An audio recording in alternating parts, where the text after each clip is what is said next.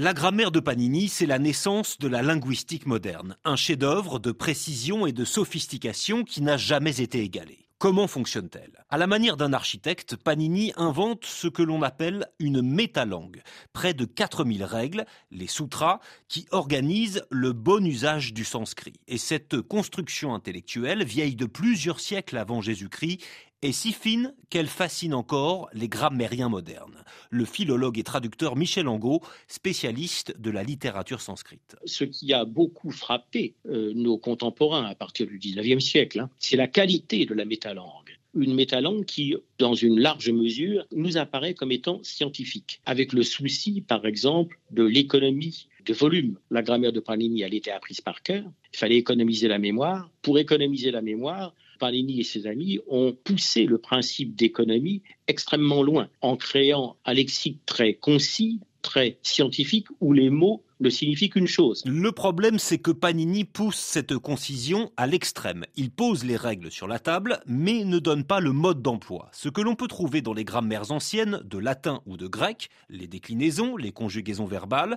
il n'y en a pas d'équivalent dans son traité. Et depuis des siècles, c'est un casse-tête pour les locuteurs de sanskrit. Ce sont des toutes petites formules, souvent de quelques syllabes parfaitement absconses. C'est une sorte de pelote de laine. Dès que vous touchez à une formule, il faut voir comment la formule résonne dans l'ensemble des 3992 formules qui constituent l'œuvre. Et Panini ne dit pas comment des règles qui sont parfaitement contradictoires peuvent s'arranger. Par exemple, si je vous dis dans une salle, tout le monde sort, Pierre reste. Vous avez deux règles là. Une qui dit que tout le monde sort et l'autre qui dit que Pierre qui est pourtant dans tout le monde, reste. Il y a donc deux règles contradictoires et instinctivement, on va comprendre que la règle particulière s'impose à la règle générale. Ça se fait tout seul. Mais quand on est dans, dans la grammaire de Panini, vous avez des règles grammaticales et ça ne se fait pas tout seul. C'est-à-dire qu'il faut ensuite trouver les méta-règles qui organisent les règles parce que ces règles sont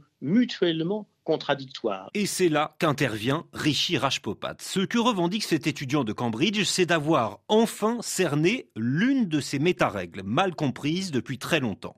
Sa théorie se résume ainsi. En cas de conflit, lorsque l'une des formules de Panini peut s'appliquer aussi bien à droite ou à gauche d'un même mot, il faut choisir la règle qui s'applique au côté droit. Ça n'a l'air de rien, mais c'est sans doute une avancée majeure dans la compréhension du système de Panini. Vincenzo Vergiani, son professeur de thèse à Cambridge.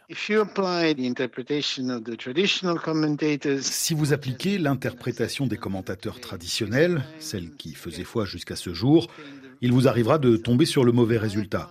En appliquant la sienne, vous tomberez juste dans plus de 90% des cas. C'est un peu comme en mathématiques. Il peut y avoir plusieurs méthodes qui permettent de résoudre un problème. Mais les mathématiciens vous diront qu'il n'y a qu'une manière de parvenir à ce résultat de façon courte et élégante. C'est ce qu'a fait Rishi. Les anciens, eux aussi, avaient trouvé un chemin vers la bonne réponse. Mais la méthode de Rishi est bien plus économe et élégante.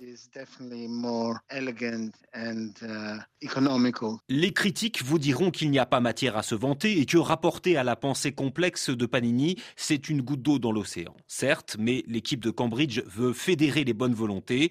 J'espère, conclut Vincenzo Vergiani, que les spécialistes du sanskrit vont se pencher sur la question et venir bousculer nos certitudes.